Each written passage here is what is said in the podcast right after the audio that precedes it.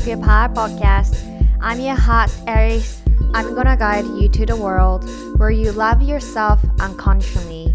beyond body.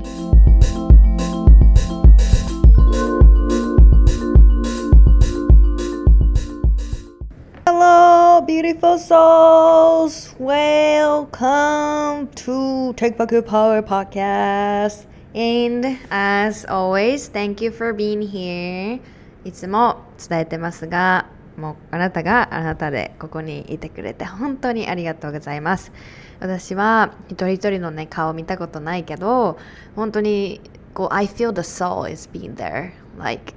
なんか魂がここにいるって思いながら感じながら話しているのであみんながいてくれてるおかげですありがとね今年もあと、まあ、3ヶ月切ったんですけれどもよろしくお願いしますはいで今日はちょっと今 あのポッドキャストのさ私あの内容っていうかあ今回こういうことについて話そうかなっていうのは結構あ直感的な部分もあるしみんながあインスタグラムとか、まあ、YouTube のコメントとかで寄せてくれたまあね言葉とか悩みとか聞いてあこういう感じのお話ししようかなだったりとかアリスが今通っている道から得たインスピレーションとかみんなにシェアしたいことっていうのをあ出してくるんだけど今回今回のテーマは自分軸かな。で過去に多分自分軸の話したと思うんですけど今回の色味っていうのはちょっとネガティブなコメントとかネガティブなこう批判的なねなんかこう例えばそれこそボディシェーミングだったりとかまあインターネットでさ見るちょっと悪口的な書き込みうんとかに対してまあリアルライフでもさこう半径5メートル以内 わかんないこう大学の友達かもしれないバイトの人かもしれない家族かもしれない恋人かもしれないまあ誰でもね人間関係であると思うんですけどちょっとこうなんか自分に対して良くないというかちょっとネガティブ寄りな言葉を言われることがあるとかそういうふうに思ってるんじゃないかっていうところに関して今日は話していきたいと思います。どのように健全なバウンダリーを引いていくかっていうところの話なんですけれどもアリスがそのね最近考えてたんですよ。で昨日ちょっとこのポッドキャストをレコードする前日にあるリールを出したんですね。でそこで言ってたのがあ自分軸と他人軸のなんか特徴みたいなことについて発信してたんですね。ちょっと心当たりある方もしかしたらいるかもしれないんですけど。でそこで言ってたのをちょっとこのポッドキャストでも言いますね。えー他人軸の特徴としてはこれアリス流ですよ。多分一般的によく聞くね社会から聞くこれが他人軸だこれが自分軸だっていうのとは私はあの違う自信があります。ちょっと違うんですよ。じゃあ読んでいくね。何書いたか。他人軸。自分の大切にしたいことが分かろうと。日本語変やったな。自分の大切にしたいことを分かろうとしない。かっこいつも誰かに答えを求めてばかり。次。物事に違和感を感じてるけど何もしない。次。親恋人友達などの顔色を気にしている自分の声を無視。次。誰かの成功を見て自分の今のいる地点を厳しく評価して終わる。次。誰かの幸せ成功美の基準に当てはまらないと罰をつけたまま。というのに罰をつけたまま。日々を過ごすって感じかな。次自分の感情の向き合い方がわからないから誰かの悪口を言う。インターネットに駆け込んで発散。かっこ他者に依存している証拠っていうのを書いたんですね。でじゃあ自分軸紹介しようかな。自分軸は私が書いたのは自分の価値観を明確にしそこにエネルギーを注ぐ。かっこ自分に集中。不完全な自分に OK 戸惑っても自分と対話をする。今わからないことがあってもいいよと自己自己許容。自分の幸せの仕方がわかる。心に従って生き出す。自分のペース。比べても自分のいいところも見てあげる方へシフト。えー外側と自分の価値を結びつけない。かっこお金所持品所持品、えー、かげ 容姿ね。外見フォロワー数恋人を生むなどなどみたいな感じ。もちろんここに書いてることは全部書けなかったのでまあ大体こんな感じかなっていうふうにやったんですけどあのなんでさっきこれなんか一般的になんとなくこう世間で言われてるの違うよなっていうふうに自分でね思ったのかというと例えば他人軸で出てきた、うん、よくあるのが親恋人友達まあ他者ね。他者の顔色を気にしているのが他人軸だみたいな。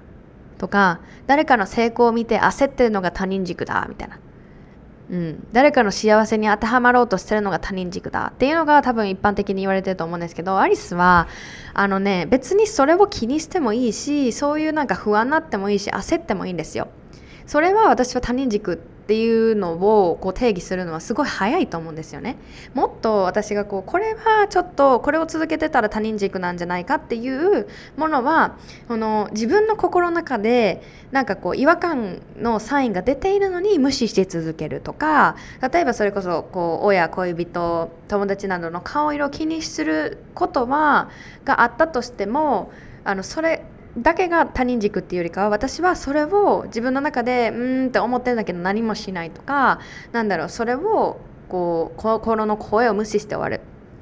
なんだよね。で逆に自分軸っていうのは自分でそのもちろん揺れますよ。私たち人間だしこういう世話しない社会の中に生きてるからいろんなトレンドも変わるしいろいろ情報もいっぱい入ってくるしインスタグラム YouTube いっぱいねもう本当にソーシャルメディア忙しいんですよ。でいろいろこう受け取る受け取る受け取るってなった時にわああれもいいなこれもいいなあわあさあれいいと思ってたのに何々さんがこれはやらない方がいいって言ったからあよくないんじゃないかわーってこうぐるぐるぐるぐる心の中で回る。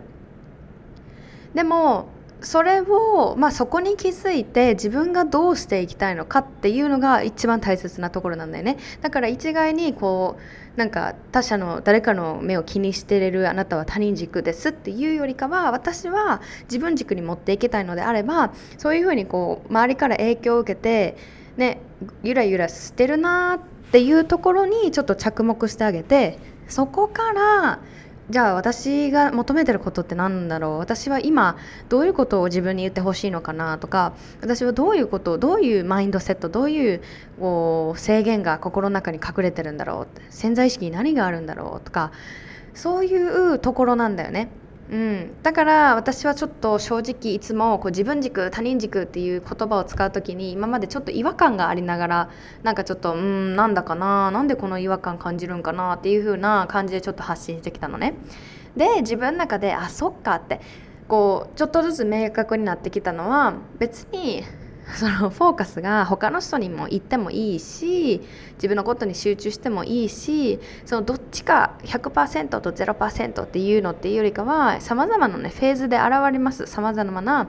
あの人生のステージでそれぞれの悩みとか出てくるんやけどそこにブレてる自分が悪いんじゃなくってそのそこでどうしていきたいって自分と対話できることがめちゃくちゃ大切だと思うんだよね。うん、だからそれこそ容姿が気になってても間違いではないしでもそこからもっと大切なことは自分はどのようなあり方、ね、でこの地球に How you wanna show up Who you want to become っていうところがもっともっと大切だと思っております。うん、でそのね他人軸の部分でこのリールを作ってる時に言語化できてうわなるほどってすごく納得したことが1個あるんですけれどもこれあんまり聞いてこなかったなっていうのとかあとは自分が今まで言ったことなかったなっていうことなんですけど It was new, kind of new for me to、um, put into the world, world. And that was それはあの悪口言うことが他人軸ってこと？悪口言ったりとかこう、まあ、陰口言ったりとかインターネットの書き込みだよね。あとかも感情を人にぶつける怒りでぶつけるとか暴力で解決しようとするというのはすっごい他人軸になってるなっていうふうに思いました。これはアリスの解釈です。でなんでかっていうとあ自分の中でこう感情をプロセスすることを知らないから誰かが必要なんだよね。誰かを使って誰かにそういう言葉とかを投げかけて自分が It makes you feel better. It makes them feel better, right? それをすることによって自分があの自分の精神精神が律されるじゃない？でこれはあのすごいね私のセルフラブジャーニーでも本当に本当にこう自分の軸を太くしていってくれるために本当にこの言葉に考えに出会えてよかったなと思うしこれを体現するのにやっぱりエネルギーも注いできました。自分のフォーカスもそこにシフトしてきたんだけどそれは誰かがあなたのことを評価するのはその人のあのその意見でしかないっていうところなんだね。で私は YouTube とか、まあ、こうやって今はさ発信してるけどさ最初めっちゃ怖かったんよ。で何が怖かったかっていうとあのインスタグラム続くかなとか YouTube 編集できるかなとかじゃなくてそんな可愛いもんじゃなくてアンチ来たらどうしようっていうところだったんですよ。で今は I don't care and I know there gonna be people who don't like me でそこを自分のことを好きじゃない人ももちろんおる。全員が私のこと好きっていう風になるって思ってないからあの今はすごいこう交代がついたし今までこう発信してきた中で本当にちょっとなんだけれどもあのなんかこう自分に対してあまりよく思ってないような内容のコメントが来たこともあるんですよね。でその時は正直心が痛かったです。うん。だけど今ももしかしたらね受け取る今後受け取ることもあると思いますよ。これからどんどんどんどんねメディアに出ていったりしたらアリスの声がねたくさんの人に響くってあの届いていくっっていう風になると必ず出てきます。もっとその割合が増えると思うんですよね。うん。で本当にこれ発信する上であ向き合わされたというか向き合ってきた部分なんですよ。なんで私はこういう風なこうコメントを来た時にすごく心が揺らされるんだよみたいな。ね、でそれは一つの理由としてはあ脳科学的な部分があるんですよ。私たちはあのネガティブなパワーって ポジティブなパワーより10倍強いって言われてるんですね。だから例えばうんと、10人中9人が「アリスナイス!」みたいな「I love your content」あなたのメッセージ大好き。本当にありがとう。アリス大好き。これありがとうっていうコメントが9件来てたとするじゃん。そしたらその1件中「えなんやねんこのしょうもない内容」とか「こんなん言ってるのってあなたなんかバカですね」みたいなのが来たとするやん。そしたら私のあのセンサーはそこにめちゃくちゃ行ってしまうんだよね。うわこんなコメント来たみたいな。他の9割でどんだけねもうアメイジングな言葉が来てるのにそのたったの一つだけにガーンってなる。これはあのすごい人間のナチュラルな部分らしいんですよね。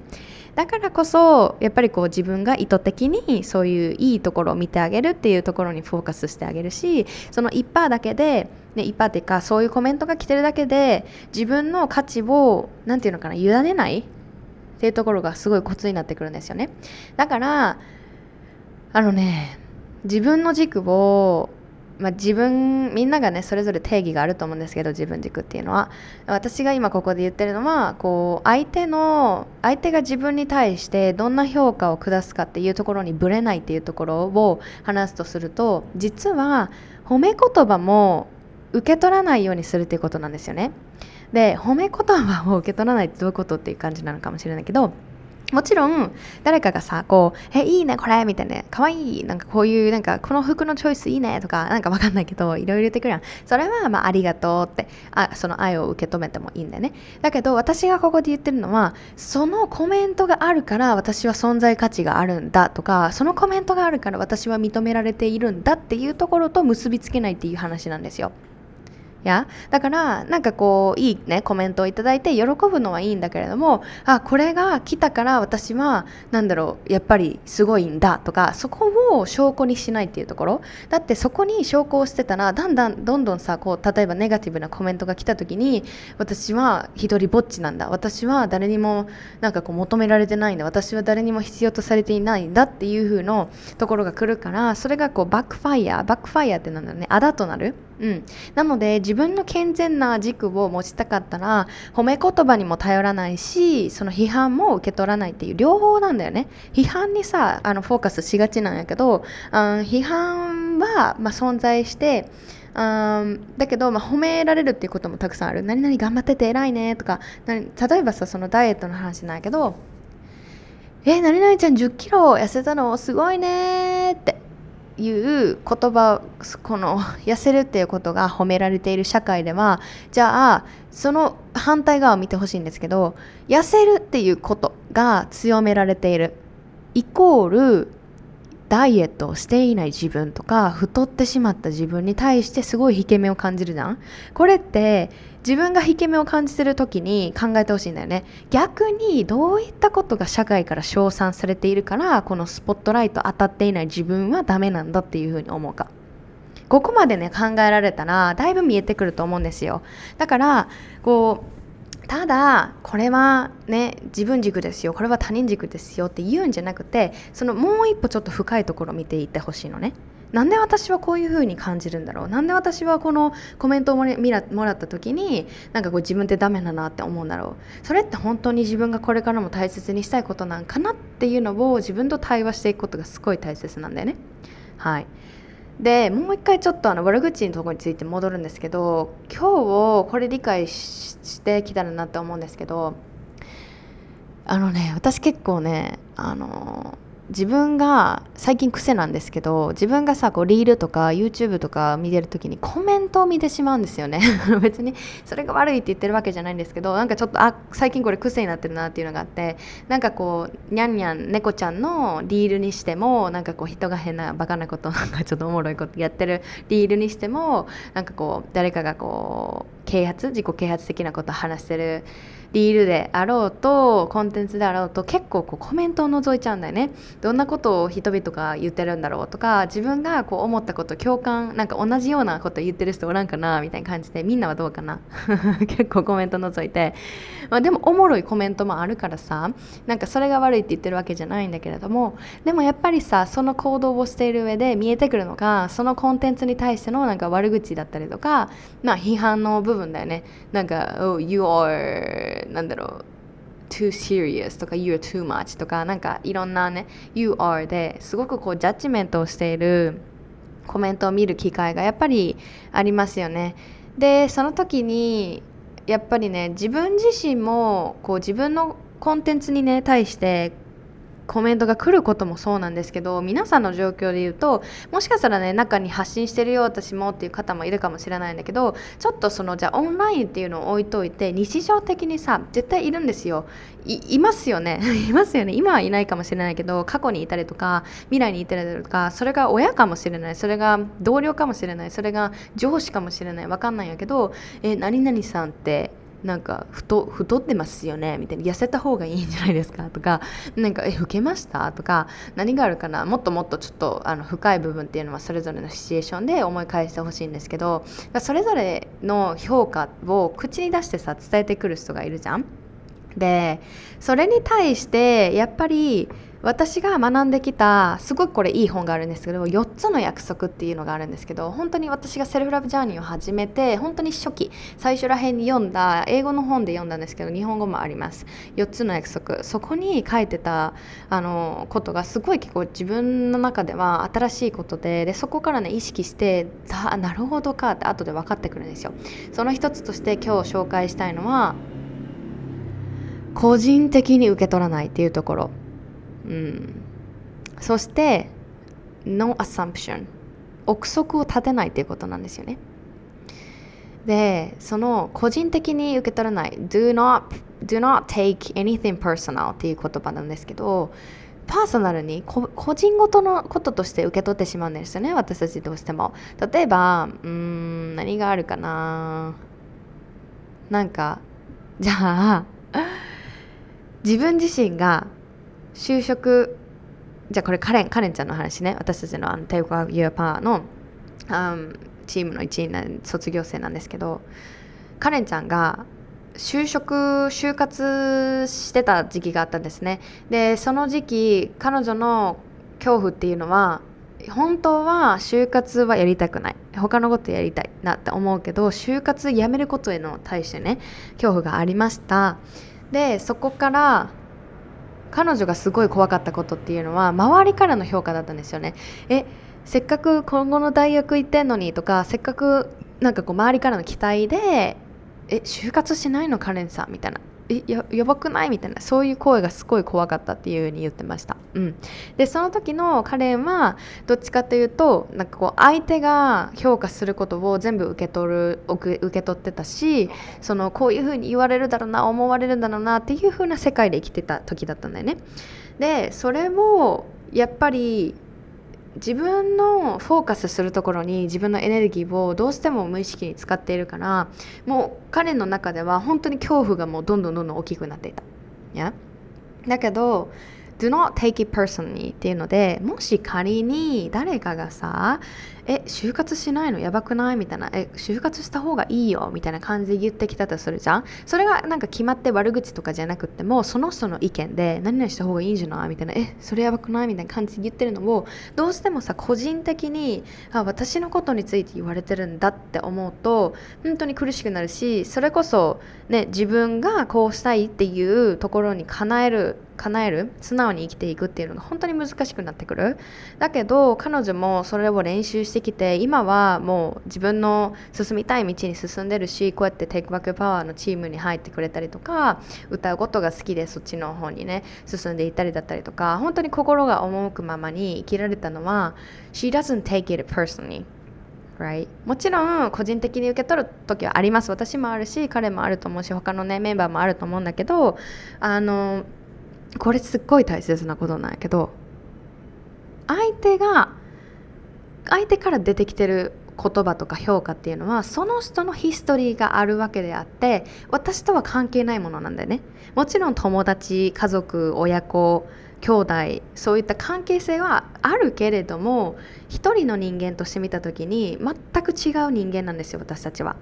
どんだけ仲良くてもどんだけ嫌ってる仲でも。それを理解すること。そしたらカレンが恐れてた「え就活しないの?」みたいな「就活やえやった方がいいでしょ」ってその大学しっかり行ってんだから？みたいな感じで仮に言われたとします。そうしたらカレンがそこで意識できることっていうのは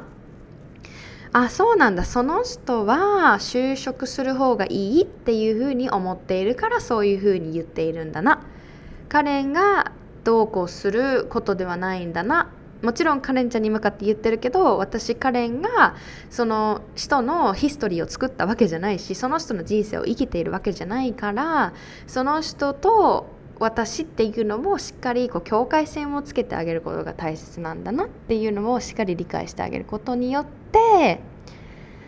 他者の評価を受け取らないで自分で自分の人生を歩んでいく。もしくは自分の、まあ、価値を決める。価値を決めるって言ったらすごいこうなんかね わかんない。あ私の価値はいくらですみたいな感じになるかもしれないけどそうじゃなくて価値がない人間だっていうふうに思わなくなってくるんだよね。私は一人の人間としてここにいていいっていうふうに思えるようになってくるんだよね。どんな決断をしようと。だってそれは誰も生きてくれないもん自分の人生。いや？だからこのインターネットで見るさあなたってみたいな You are とか You should be とか You are too much みたいな本当にジャッジメントが飛び交っているコメントを見るとあこれは You are っていうふうに言っているけどあくまでもその人が They think なのね。They believe They think なのね。You are っていう資格はないんだよね。言っていますけれどもあなたってこうですよねみたいな。あなたってバカですよねとか考えすぎですよね。あなたってなんか何々した方がいいですよっていうのを誰かにこうアドバイスあげてる人いますけどそれって間違いだと思うんだよね人間のこうモラルな部分で。そうじゃなくて私はこう思いますっていう風に私から出してあげれば本当にそういうなんかこう不健全なトキシックななんだろう関係性っていうのはすごいこう避けられるしうんそういう風なことをアリスはコメント見て思うんだよね。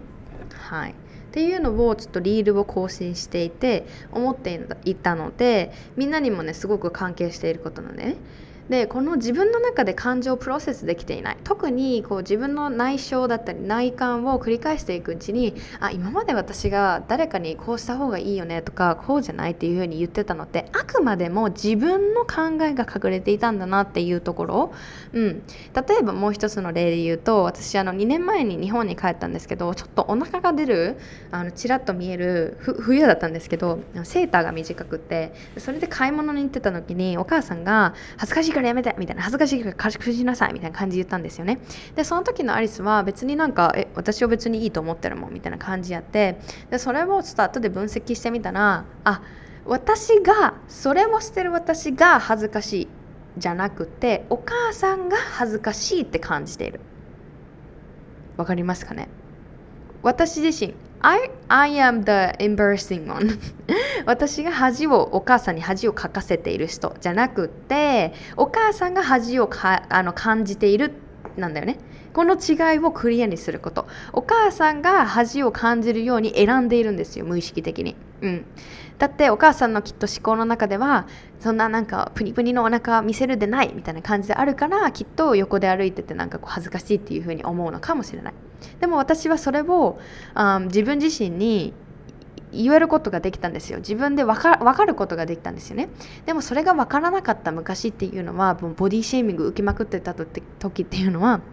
あ相手の評価が現実なんだっていうふうに思ってたわけ。だからお前なんか太りすぎだろうとかもっと痩せろよみたいな感じの言葉を言われていました本当に。なんかどしどし言ってるぞとかなんかこうバイト先で脚立登ってる時に脚立潰れそうやなとか妊娠したんとか本当に失礼なことばっかり言われてたんですけどそれを全部真に受け取ってたんですよね。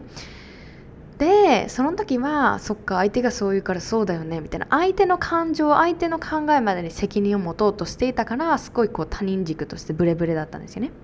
でもちろんその時のアリスももう一生懸命頑張ってた一生懸命生きてたからその当時のアリスを責めることもないしなんかこう今が本当に一番大切なんだけど今じゃ言えることその当時の言われたことを今のこのアリスの他者と自分を切り分けるっていうところを理解したアリスで言うとなんかお前痩せろよみたいな太すぎだよって言われたらそれはその人の考えでしょ？みたいな。そうやって人に押し付けてるあの人って結構なんかトキシックだな。じゃあそこにラインを引いてあげよう。あんまりこの人と関わらないようにしようだったりとかそういうふうな自分の責任相手の感情とかを相手の感情とか固定概念とかを自分の責任じゃないっていうふうにあのラインを切り分けることができるからもしかしたらその人をあの悪者として見るっていうよりかはそういう人は思考そういう思考があってそれを自分の中であの区別できずにそれはそうだみたいな感じで言ってる感じなんかなっていうふうに思うかなっていうふうに思います。うんだからネット上でもそうなんですけどネット上とかリアルライフでこう自分に対していろいろ言ってくる人がいるもしくは自分の中で妄想してしまうこういう人こういうふうに思ってるんじゃないかみたいな。そういう時に必ずリマインドさせてほしいのがもうその人はその人の考えはその人のヒストリー今まで生きてきた今まで吸収してきた今までの親子の関係とか学校の、ね、思い出とかそういうメディアに触れてきたその人の人生から出てきた視点なのでその人がどのようなねデリバーの仕方その伝え方をしようと私はあの受け取らなくていいというかそういうふうにこう内側で線を引いてあげる、うん、でももちろん相手に伝えることも大切になってくるんですけど今日話してるのはちょっと内側の境界線の話でした。はい、だからこれ本当に思うんですよね。コメント欄とか見てて。なんかすごいこの人内側丸丸出しやなみたいな。そう内観できるようになってくると自分のこと俯瞰できるようになってくると他の人のこともちょっと俯瞰なんかしてしまうというかあ多分これ言ってるのってあなんかこういう感じの概念があるんじゃないかなみたいな。でも私は受け取らなくていいんだよなみたいな。でもそれを個人的に受け取ってる同士がまた言い争いしてねあなたって何々ですねえバカですねみたいな感じの コメントとかやっぱ見たりするからもう本当にこれはあのすっごい何て言うんかなすごいロジックに私見てしまうんですけどこれねこの社会の問題ですよとすごい思います私は。だってこんだけの人がお互いなんかこう罵り合ってお互いを潰そうとして Yes, now I am happy because I am better than you. 私はあなたをあなたを自分自分自身をあなたより上げることによって I feel better. あちょっと気分が良くなります。そういうふうには思ってないと思うんですよね自覚レベルで。もうそういうコメントを残してる人たちっていうのはきっと無意識というか何も分かってなく自分が正しいと思ってやってると思うのであ本当にそこを気づかせられるというか自分の感情をプロセスさせてあげるような教育のシステムっていうのは本当にあるのかっていうところなんだよね。でちょっと今日高校違うな中学かな、うん、中学の時の先生にちょっと LINE してたんですよね。なんか最近どう？みたいな。最近そのメンタルのことについて。メンタルヘルス私が小中高の時でそのメンタルメンタルヘルスのことについて、ね、クラスとか学校とかで触れることってほぼゼロにね等しかったんじゃないかなっていうふうに思って。で最近考えたのがやっぱりもうそのね学校とか教育機関に私自身がもう足を踏み込んでもうなんかみんなと一緒にセルフラブだったりメンタルヘルスをケアしてあげることの大切さ自分のプロセス自分の感情をプロセスしてあげることの大切さっていうのをあみんなでね学んでいきたい。最終的にはねゴールとしてはやっぱりそれが政府政府が変わっていくべきだと思うんですけどその政府を変えるために私たちの声っていうのもあ認識っていうのもすごい大切になってくるからあ私のねできるところで私ができる範囲内でその始めていこうかなっていうふうに思っててで先生と話してたんやけどやっぱりそういう振り返る機会を得てなんかそれってすごいことよなってよく生きてこれたよなって本当に思うんですよね。今はさそれこそこのメンタルヘルスの重要さを知ってるからこそもう本当に今までは健康イコール体のことっていう風な認識しかなかった。その認識がなしかなかったっていうのもそういう社会のシステムだからこそそういう認識で終わってたんだよね。だけど学校でさ例えば保険のクラスとかあるやん。でそこでなんか体のことを学ぶけどさ実際にメンタルのことをちゃんと勉強できてるのかそういう先生教えてるのかっていうところみんなでこう感情について話すこと。これはダメだこれはいいとかじゃなくてなんかこう向き合い方とかさどうなんやろうと思って。でやっぱりすごいこうまあ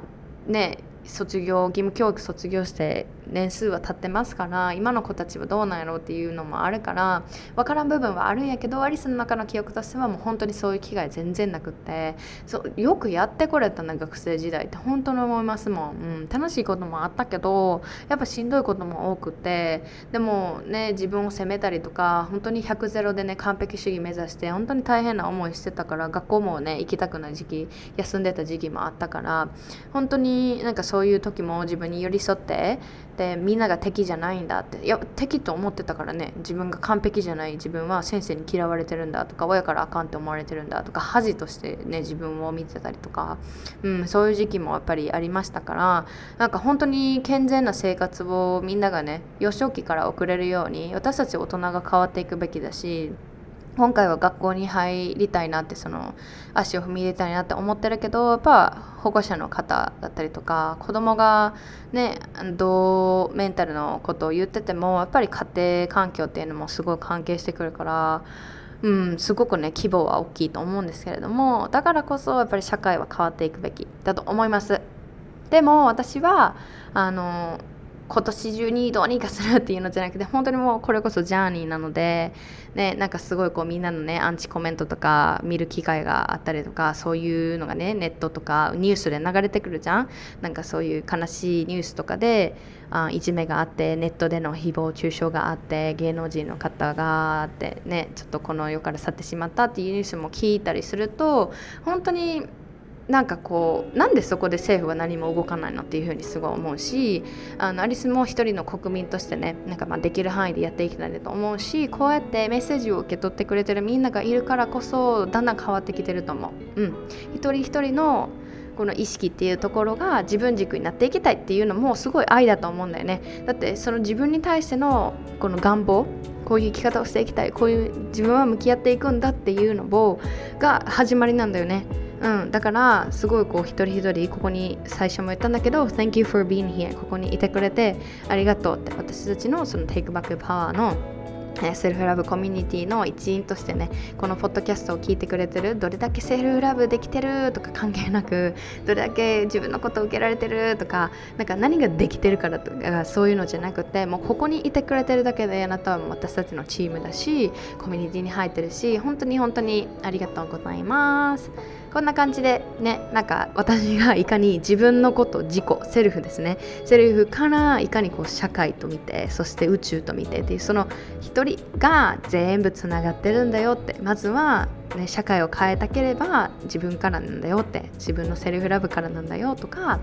なんだろうね。なんかこう夢が叶えたいことがあるだったりとかこうしたいんだよなっていうところも本当にジャーニーとしてね一歩一歩進んでいけたらなっていうふうに思っています。では今日も聞いてくれてありがとうございます。ぜひぜひあのポッドキャストねあの Apple Podcast で聞いてる場合はえーと、レビューなどコメントでアリスへの思いこのポッドキャストへの思いを残していただけると嬉しいです。Thank you so much for being here. Have a great day.